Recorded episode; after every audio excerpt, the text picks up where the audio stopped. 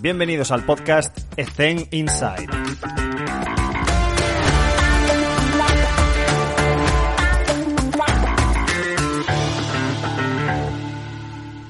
Muy buenas a todos.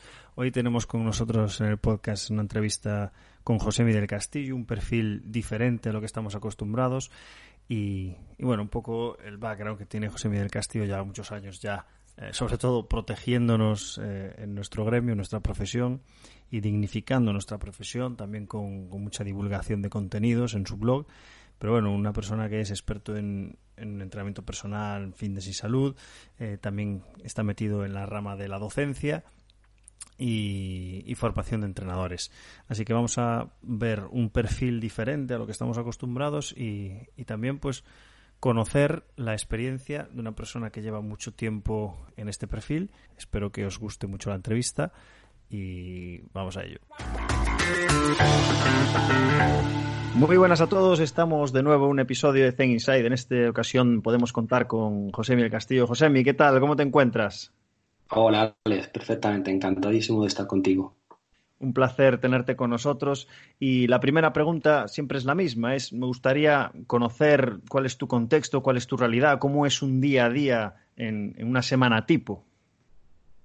Bueno, eh, es peculiar, yo creo que es la definición, porque mm, no hay una semana, supongo a más gente le pasa lo mismo, a más compañeros, pero en mi caso, pues es más acusado porque depende mucho de los turnos de, de mi mujer. Mi mujer es matrona y tiene turnos de 12 horas o de día o de noche. Y estos son cambiantes semana a semana.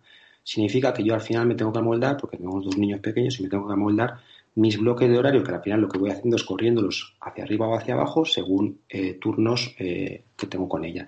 Entonces cada semana es diferente. Si me eh, pides un día tipo, pues sería levantarme aproximadamente entre las 5 y cuarto, 5 y media, donde aprovecharía como un bloque de un par de horas para trabajar en ordenador eh, o en las formaciones o en libros que estoy escribiendo. Y luego entrenaría. Generalmente suelo entrenar por la mañana, salvo que en ese tiempo no me dé y, lo, y lo arrastra por la tarde. Pero generalmente me gusta entrenar por la mañana, voy cargado de energía y de buen humor. Y, bueno, luego sería eh, el resto de la mañana todo sería clase de educación física.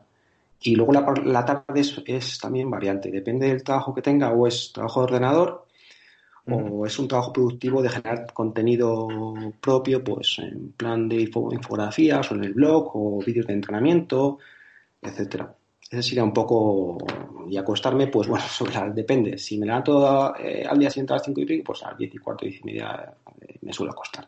Cosa que era impensable cuando yo tenía 20 o 30 años, pero es verdad que, que me he dado cuenta que soy más productivo por la mañana temprano sin, con los niños durmiendo que, quedándome por la noche. Descanso mucho peor y, recupero peor.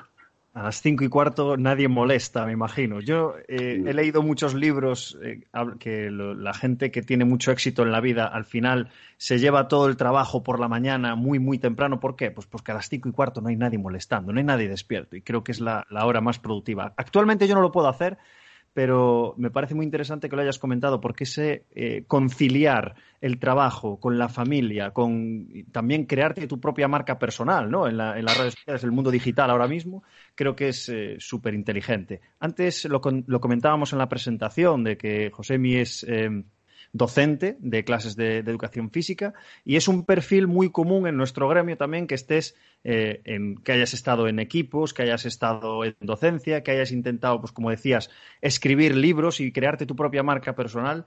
¿De dónde viene un poco toda esta, mm, todo este interés por crear, por divulgar, por crear contenido de valor?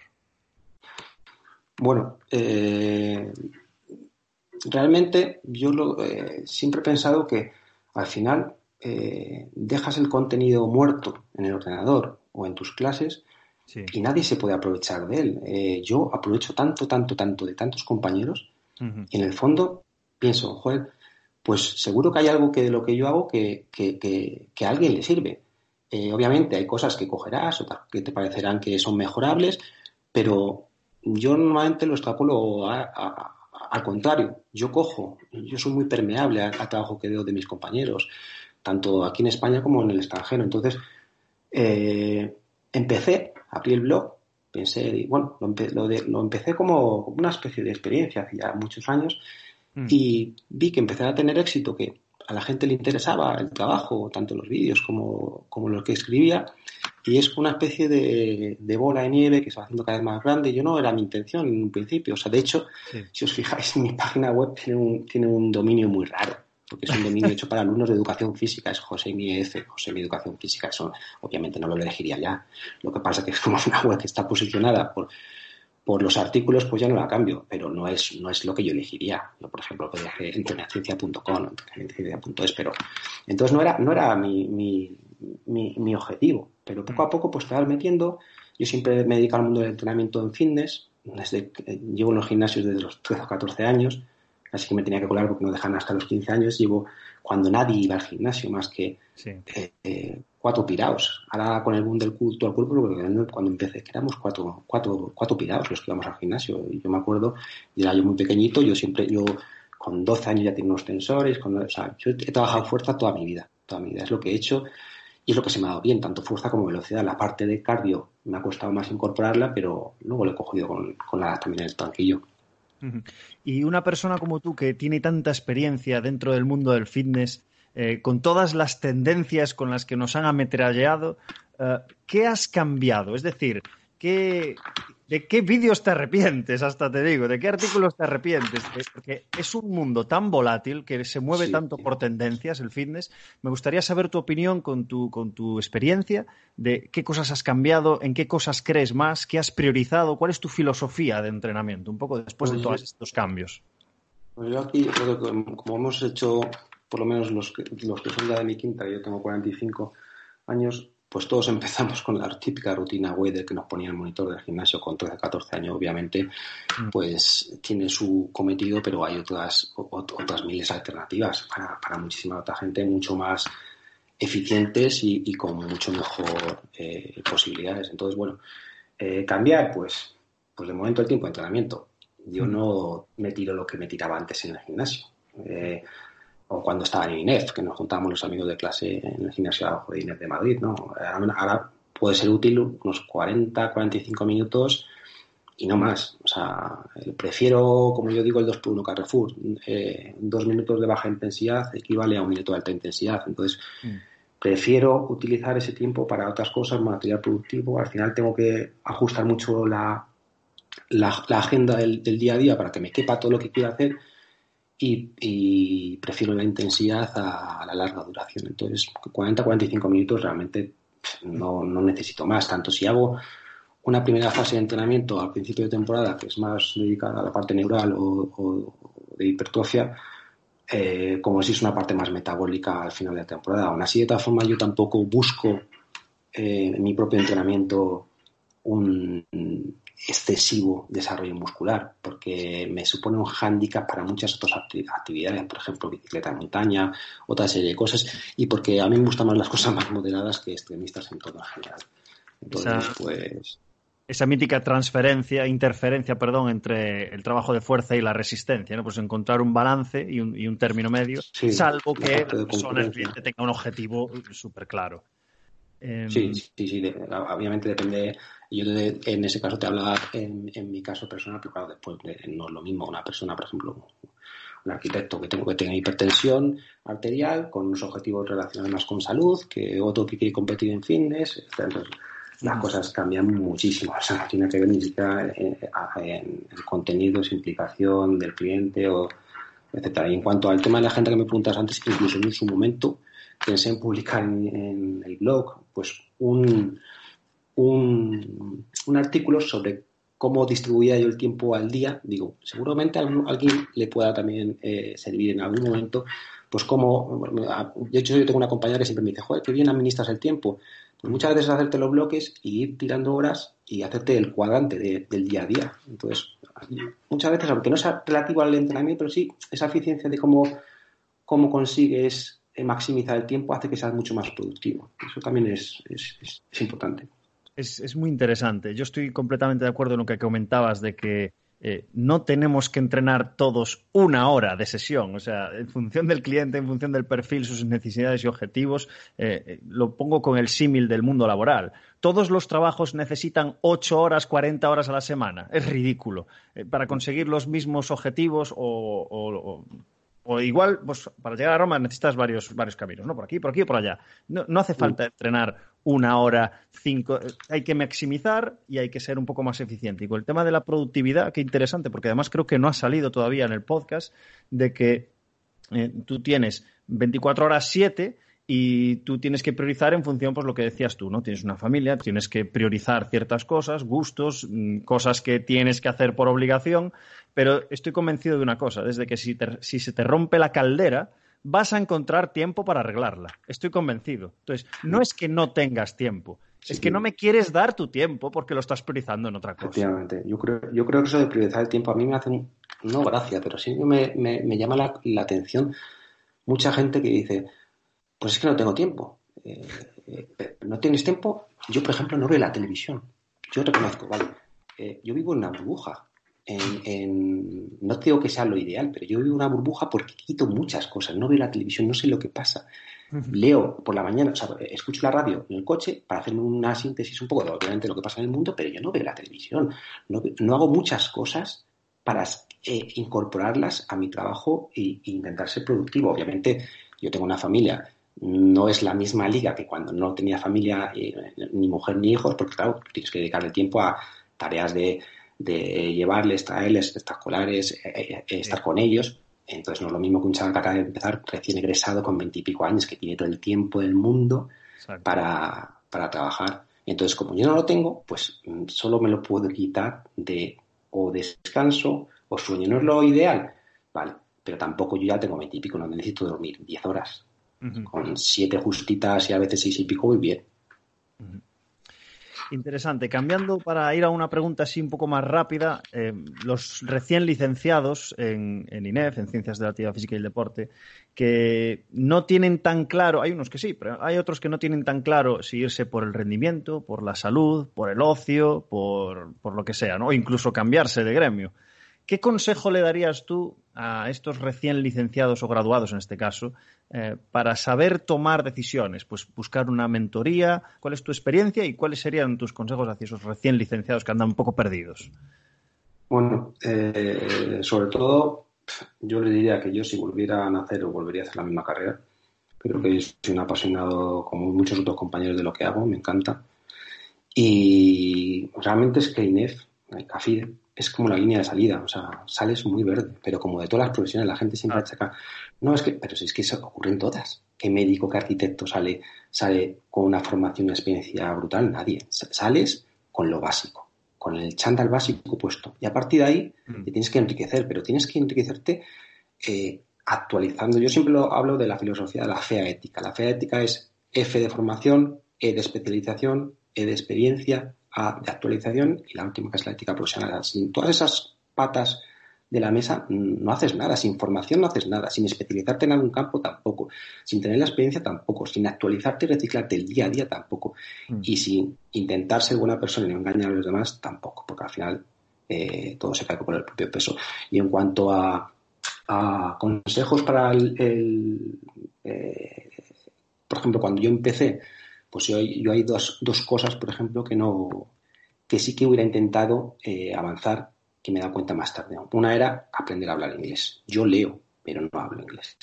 Y eso mm. es un hándicap, por ejemplo, si quieres ver un vídeo, aunque te lo puedes traducir, obviamente, con el YouTube, con los subtítulos, mm. pero no, porque todas las publicaciones, yo todo lo que leo está en inglés. O sea, yo el lenguaje técnico lo entiendo, obviamente, porque estoy trabajas en ello, tienes que incorporar la base biomédica, los papers para las publicaciones, pero, pero el poder conversar en inglés es un punto extra que, yo creo que es, es, importante. Mm, gracias a Dios eso sí que está cambiando, la mayoría de la gente ya es bilingüe, no hay ningún problema, pero no está por nada tan, tan normal. Y luego ser autónomo en la búsqueda de información en la base biomédica. No puede ser que, no nos basemos en, fuentes primarias a, día de hoy. O sea, en nuestra época eh, todos tiramos en la biblioteca de INEF al libro, pero actualmente el ser mínimamente autónomo. Es más, es que eh, te quedas con una opinión secundaria, vas a la fuente y muchas veces no tiene nada que ver la conclusión con lo que lees en la fuente original. Pero no solo en el abstract, es verdad que a veces te quedas con el abstract, sino hasta el propio autor del paper tú lees el abstract, y lees la conclusión, y lees la metodología, y hay cosas que no cuadran. Claro, hay que ponerlo en un contexto también y saber cómo, cómo han trabajado con las muestras. No hay que ir directamente a la conclusión. Mm. Exacto. Una cosa eh, que me parece fundamental que comentaste es el tema de la formación y de seguir aprendiendo, porque efectivamente sales de la carrera prácticamente sin saber qué hacer con una condromalacia. Entonces, en un mm. gremio, en el nuestro, tan volátil, es fundamental que año tras año te actualices. Y quiero parafrasear de nuevo a Michael Boyle que en la entrevista que tuvimos con él nos dijo que si tú quieres tener éxito en los negocios, eh, en este caso, de montarte un centro o montarte tu propia marca personal, si tienes unas buenas habilidades de relaciones personales, ya está. Ya conseguiste el éxito. Da igual si eres un zopenco, da igual si no tienes esta titulitis que dijiste tú antes, ¿no? Que si mm. tienes unas buenas relaciones personales con las habilidades comunicativas y tal, la gente te va a comprar. y es que es así, es fundamental. Y cambiando un poco de tema, eh, esta pregunta la realizo siempre a los entrevistados, que es si podrías compartir con nosotros alguna experiencia negativa, algún error cometido, pero sobre todo desde el punto de vista de qué lección aprendiste con ella para saberlo y enlazarlo con esos recién licenciados que no tienen la experiencia que tú tienes y que, bueno, pues le podemos dar este pequeño consejo. Bueno, yo tampoco soy muy proclive a dar consejos a los demás porque bastante tengo que dármelos a mí mismo, pero bueno, te hablo desde mi punto de vista, mm. en base a mi propia personalidad, en base a todas mis vivencias de, lo que de lo que he ido pasando. Para mí, el hándicap mayor que he tenido, si tuviera que elegir uno, pero todo en oposiciones, en mi trabajo, en escribir, etcétera, es el exceso de perfeccionismo. Y el exceso de perfeccionismo tiene un punto positivo, que es que que quiere siempre eh, rizar el rizo para dar una vuelta más, una vuelta más, pero también llega un momento que puede bloquear. Es decir, si el recién licenciado pretende hacer el trabajo inmaculado y perfecto, se va a encontrar con un peaje de muchísimo tiempo para poder acceder. Y es más, ese tiempo que está perdiendo eh, en ello va a estar perdiendo también la posibilidad de ganar experiencia. Es decir, yo no digo, porque yo lo defiendo, que hay que ser perfeccionista y hay que hacer las cosas bien, pero mm. no puedes pretender hacer la primera edición eh, con el 150%, porque entonces al final estás perdiendo, es decir, si esa persona se dedica a hacer máster, eh, formación externa, etcétera, está bien, la tiene que hacer, tiene que actualizarse, pero mientras que empieza a trabajar, que no crea que no está preparado, o sea, que salga de la carrera, eh, se matricule en la especialización que él desee, pero que mientras vaya cogiendo tablas y experiencia, no espere a sentirse preparado. Mm. Para mí el, tema del perfeccionismo es la parte positiva es que te da muy buen trabajo, pero consume tanto tiempo que a veces puede hasta bloquear.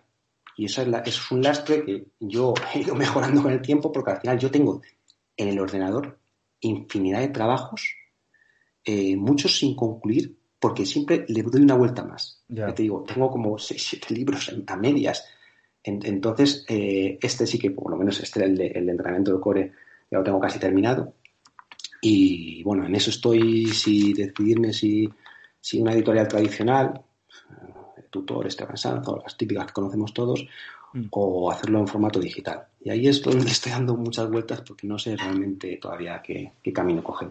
Todos tienen que seguir perfectamente los pros y los contras de cada uno, pero bueno, ahí es, la, casi la parte, la, parte que me falta, no, no, me queda mucho para terminarle. Mm. Es muy interesante eso que comentabas de rizar el rizo, porque muchas veces entramos como en bucle e intentamos atacar el mismo problema desde los mismos ángulos y hay muchas veces que tienes que dar un paso atrás para ver un poco el big picture que le llaman, ¿no? y no desatender lo fundamental y, lo, prioritario, ¿no? Llevándolo, estamos hablando así de forma muy general, poco específico, pues porque el fitness es un poco así, ¿no? Dependiendo del cliente que te venga o del problema que tenga o los objetivos que tenga, eh, puede variar mucho, pero intentar llevarnos este consejo que nos cuenta José ¿no? De, el, problema es cuando, te, te gusta todo, cuando te gusta todo y picoteas de todo. Entonces, porque al final, a mí me pasa, yo veo un compañero, por ejemplo, eh, Salva o Miguel Alonso o Ignacio y le veo alguna cosa y digo, joder, qué bueno, ¿cómo no se me ha ocurrido a mí? Entonces empiezas a trastear y empiezas a buscar y digo, qué bueno la aplicación que ha hecho, él, ahora lo adapto a mi gusto. Y entonces al final es como, es todo el día como un parque de atracciones, todo el día viendo cosas súper bonitas, súper chulas, de, ah, y, es, claro, al final es, consume mucho tiempo porque te gusta. Entonces, por esto a mí no me gusta la televisión, no me gusta otras cosas, pues me gusta lo mío. Una pregunta rápida. ¿Cuál ha sido, Josemi, la mejor inversión que has hecho en, tu vida o la más rentable? Ya sea inversión en tiempo, inversión en dinero en este servicio, en este producto, en esta formación. ¿Cuál ha sido tu mejor inversión? Bueno, yo diría dos. La primera es dar a conocer mi trabajo. Mm. Cuando a mí hace tiempo, pues yo me dedicaba a mis cosas a nivel más privado y no había redes sociales, no había blog. Pues bueno, eh, me tiraba todo el día trabajando igual, haciendo contenidos nuevos, pero se quedaba en el ordenador, se quedaba en el aula. y Entonces, el dar a conocer a mí me ha supuesto un cambio, eh, porque además yo todo lo que tengo prácticamente el ochenta y pico por ciento gratuito. No, no, obviamente yo tengo que comer, tengo que, si publico un libro, pues lo tengo que cobrar, pero la mayoría de lo que se hace es, gratuito. Entonces, la mayor inversión es dar a conocer tu trabajo, Pero sin pedir nada a cambio, nada de tampoco de, o sea, yo eh, publicas y bueno, oye, la gente eh, se va suscribiendo. Yo no sé si tengo 25.000 suscriptores en el blog. Eh, eh, redes sociales, pues no sé, a lo mejor 15.000. Bueno, oye, hay gente que tiene muchísimo más, pero que, que yo tampoco buscaba en un principio crecer en nada. O sea, que fue una especie de bola de nieve poco a poco porque vas mostrando tu trabajo. Entonces, el mostrar tu trabajo para alguien que se acaba de, licenciar o, gente que creo que es, interesante, pero no mostrarlo de cualquier manera, porque al final mucha gente lo que busca es eh, lo que tú decías antes, el, la sentadilla encima del fútbol, mal hecha, con guiño de glúteo, eh, no saber hacer un dominante de cadera o dominante de rodilla unilateral bien hecho, no saber trabajar los estabilizadores, no trabajar la movilidad articular del flexión dorsal, eh, la sentadilla musulmana, por ejemplo, en cadera o, giros torácicos. Entonces, al final, hay cosas muy, muy básicas, pero que intentamos complicarnos tanto a veces las cosas que es que al final es más, es más útil hacer una progresión, una regresión bien hecha y mm. trabajar estabilizadores, es trabajar el press, el pull, dominante rodilla, dominante cadera, el core bien hecho, que buscarnos a realizar el ritmo. Pero claro, como llama la, la atención, muchas veces se busca el, pues eso, el, el, el, que te comparta la información cuanto más mejor y llegues a mucho. Pero bueno, ese es el tema que hablabas antes de los influencers, que muchas veces pues hacen mucho daño porque la gente comparte su trabajo y llega a, a, muchísima gente. Mm. y, y bueno, eso a nivel, ten en cuenta que trabajamos al final con es la salud y la seguridad del ciudadano, o sea que, no es tan, es curioso, es curioso como yo soy un consumidor bastante frecuente de redes sociales y, es gracioso como ningún compañero de profesión sube cómo se hace una sentadilla. o sea, se dedican a, a, rizar el rizo, como decías antes, y a complicar el ejercicio al máximo porque se supone que así es más cool. Y no sé si en este sentido estamos haciendo un buen trabajo de educar a, la persona que quiere mm, pues, llevar su rendimiento, su estética, su salud al siguiente nivel, poniéndole este tipo de ejercicios. Pues he encontrado la manera de utilizar los eh, tensores de esta forma. Eh, vale, ¿y qué? ¿Es mejor que hacer eh, otro ejercicio? No, depende del contexto y de cada situación. Entonces, te voy a hacer una pregunta directa, que es, es, ¿es obligatorio? Es decir, ¿Es obligatorio que todos los preparadores físicos tengan un perfil profesional en redes sociales para poder tener éxito? Te comentabas, tienes un blog empezaste a compartir contenido de valor, la cosa fue funcionando y tienes tu propia tribu y es un éxito. Entonces, parece que ahora que estamos en, en la época de la tecnología, pues todo el mundo tiene que tener su perfil profesional. ¿Qué opinas sobre esto?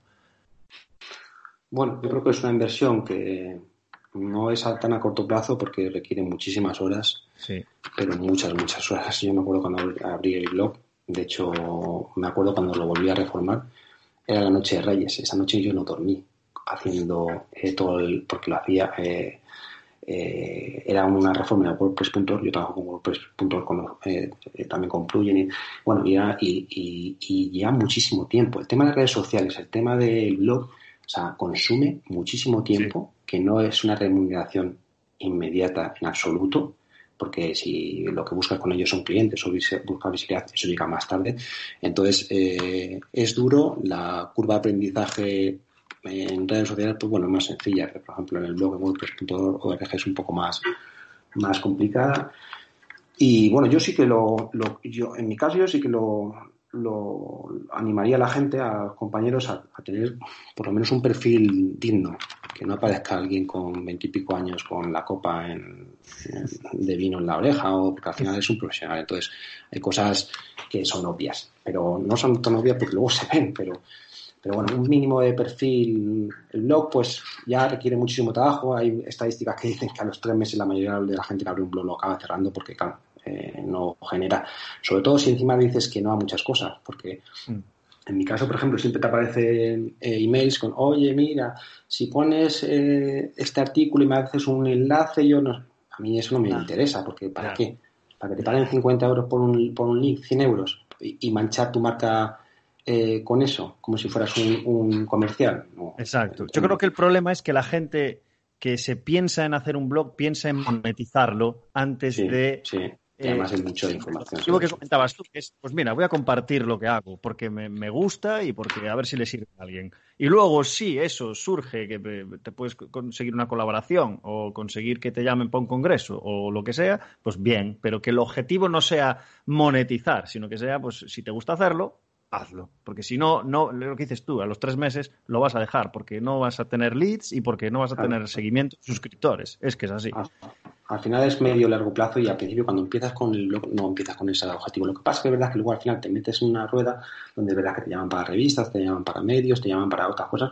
Y bueno, mm. si son cosas que, que, son dignas y es bueno para la profesión, está bien. Si son cosas que son, pues, eh, manchar tu nombre, porque a mí al final me han llamado de, de muchos sitios. Me, me acuerdo más cuando me llamaron, mira que les dije, del tomate para hacer de entrenador personal de, de Tenelu Campus. Eh, era en Toledo. Yo no podía porque la clase de educación física. Yo le pregunté, ¿de, verdad que esto es serio? Porque todo, el mundo más o menos conocemos el perfil de ciertos programas. No, no, seguro, seguro. Pues luego vi el programa y le estaban tocando el culo al, entrenador y preparador físico. A mí, de verdad, con 40 años me compensa eso. O sea, después de todo el trabajo, te ningunean de esa manera como si fueras. Pues, pues digo, hay que, hay que elegir muchas veces bien dónde te metes, porque el éxito a corto plazo a veces eh, lastra a largo plazo tu perfil. Entonces, no se trata de que seas estratega, se trata de que seas también listo y que pienses si esos cuatro euros que te vas a ganar en eso realmente merecen la pena y si son éticos también.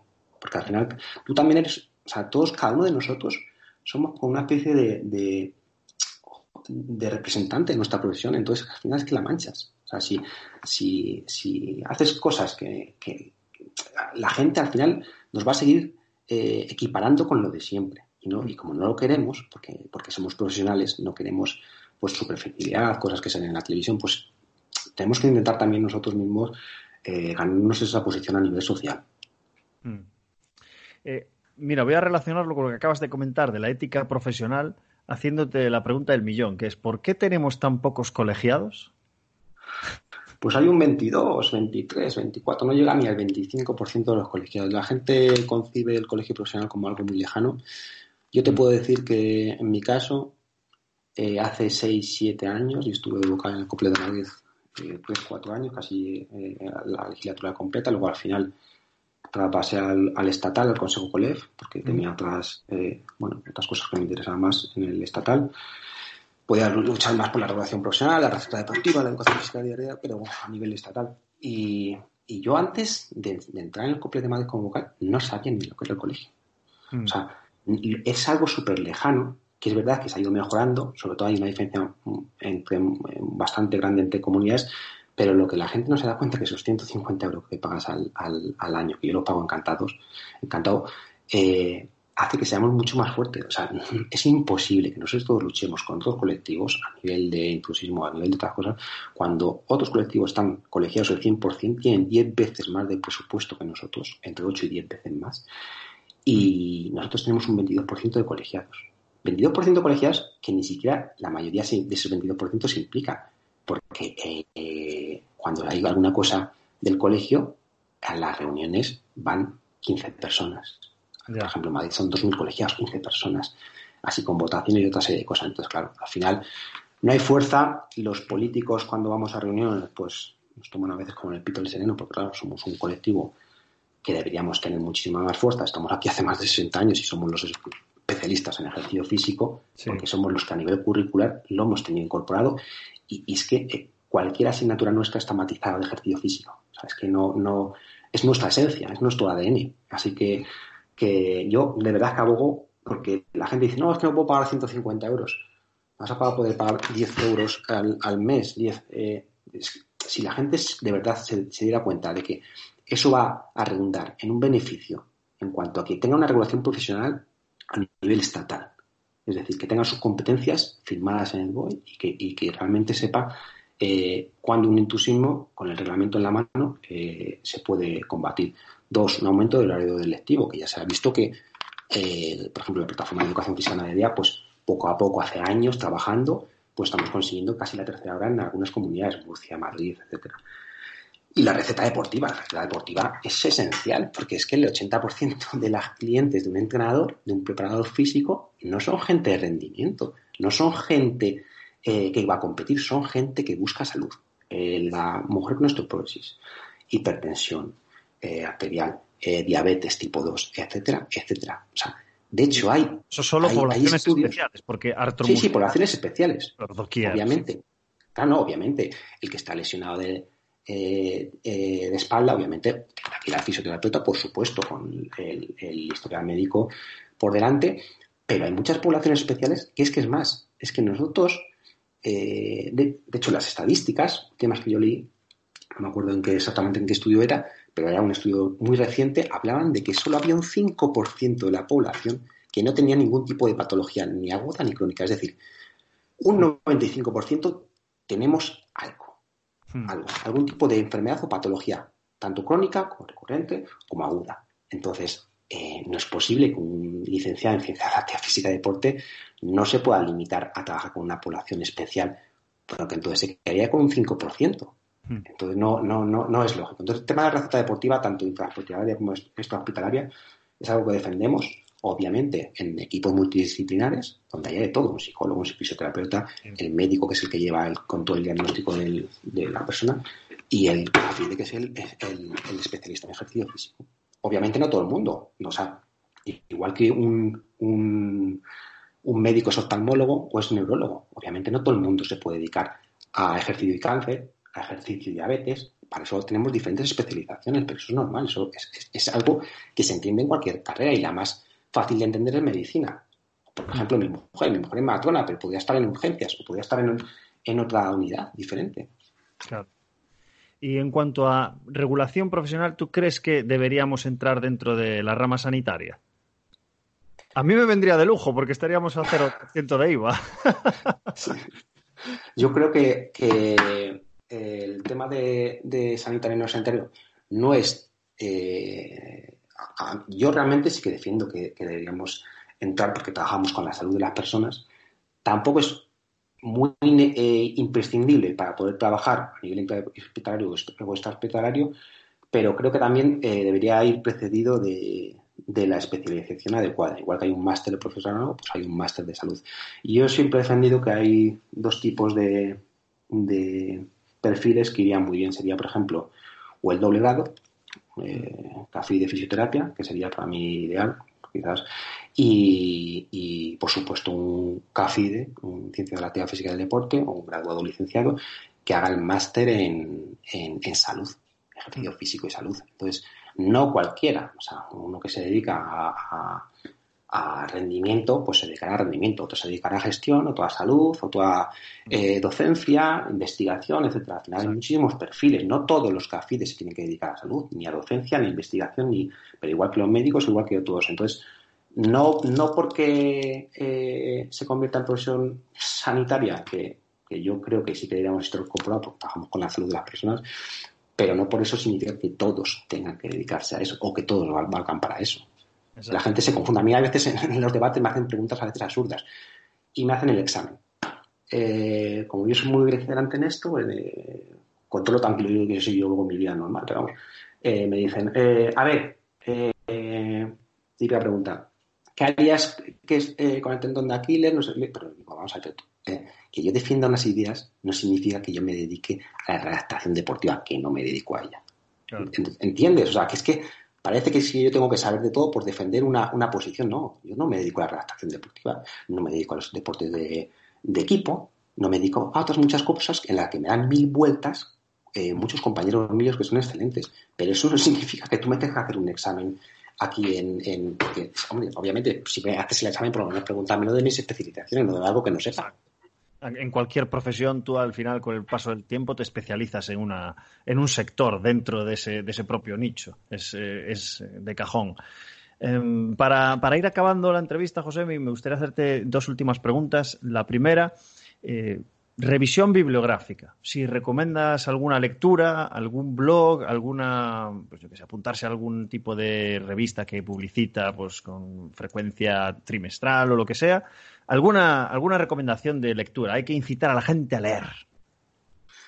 Bueno, yo es que la verdad es que eh, queda mal decirlo, pero mm, libros, libros, libros sí tengo, obviamente, pero me dedico más a a leer las, las bases biomédicas. Entonces, al final, cuando yo elaboro un artículo o estoy trabajando en un libro, eh, prefiero tirar de, de PubMed o de o Cochrane o cualquier otra base porque al final mm. te vas a encontrar eh, información mucho más actualizada. Es más, eh, luego también hay libros, pues me comentaba, por ejemplo, Michael Boyle, pues entrenamiento funcional. O, por ejemplo, mi compañero y amigo Salvador Vargas, pues entrenamiento hipertrofia o otra serie de libros que la ventaja que tienen es que eh, te hacen un resumen eh, y una, especie de posicionamiento como abajo del halcón donde te da todo y luego tú ya picoteas o especializas o amplías esa información. Pero yo creo que hay tantísima información, es una cena de información que lo difícil es seleccionar. Hay muchísimos blogs buenísimos. Eh, citaba, por ejemplo, Ignacio Zas. Ignacio Zas eh, Tema de polvo. Hace años, sí, muy bueno. Pues que dejó de publicar ya, porque ahora se dedica a dar el contenido de su blog en formato curso, que es genial. yo, de hecho, fui a la primera edición de él. Es que yo he hablado con él, es que es muy difícil, es muy difícil al final eh, hacer tantas cosas. Entonces, al final, eh, pues vas retrasando las publicaciones porque no te da la vida, no porque no quieras. Entonces, eh, bueno, yo soy uno de los blogs, pues sí, luego tú dices, ya no publica, pero hay mucha gente que tiene blogs buenísimos, eh, también a nivel, pues eso, a nivel de, de internacional, Luis Conteras o Schoenfeld o muchísimas cosas, Michael Boyle.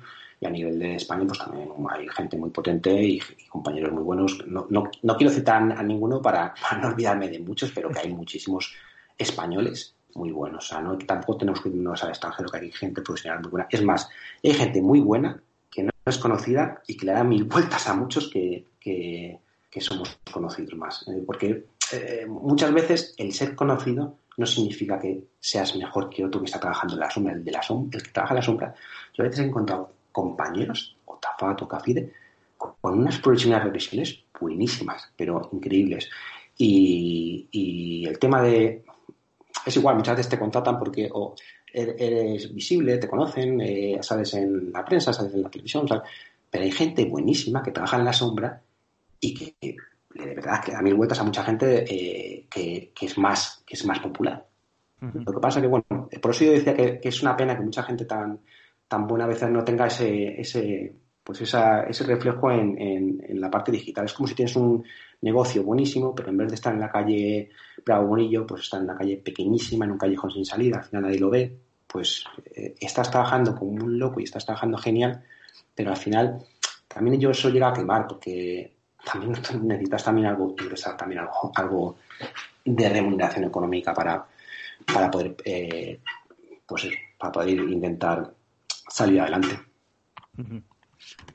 Y para ir acabando ya, la última pregunta siempre hago la misma, que es, Josemi, ¿qué consejo le darías a tu yo de 20 años? Pues, eh, bueno, era un poco quizás lo que te dije anteriormente, lo del tema de, ser autónomo cuando, cuando acabas de, empezar. Eh, luego cosas que, he ido dejando, pues eh, que me preguntabas también antes, pues el tema de limitar el tiempo de entrenamiento, también el tema de la suplementación deportiva. Eh, creo que la mayoría, la gran parte, quitando creatina, cafeína y tres, cuatro cosas más, la, la, mayor parte de las cosas es, lo puedes conseguir perfectamente con tu dieta normal. Lo único que ventaja que le veo a la suplementación deportiva, por ejemplo, es que es muy ergonómica, o sea que no tienes que cocinar, es algo muy rápido, pero no la necesitas en, en, absoluto en el día a día.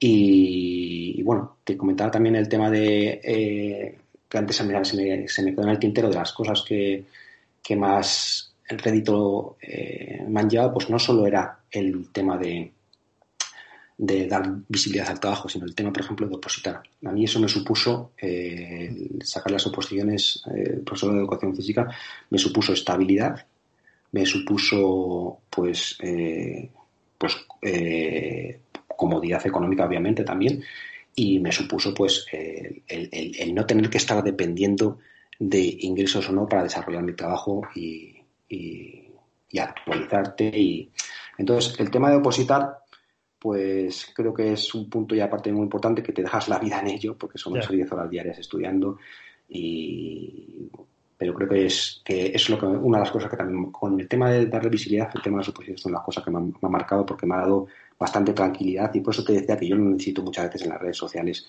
mostrarme muchas veces mi mejor perfil si tengo que defender algo lo defiendo porque como no tengo que dar eh, cuentas a nadie pues eso me da bastante autonomía no es como si trabajas a lo mejor en una empresa privada donde tú tienes una serie de compañeros y luego eh, haya cosas que no gusten a la empresa por cuestión de política, yo no tengo que dar eh, cuentas a nadie y eso me hace bastante libre. Genial, pues eh, ha sido fantástico compartir estos 30 y, 30 y largos minutos, porque estuvimos hablando antes de la entrevista un buen rato también.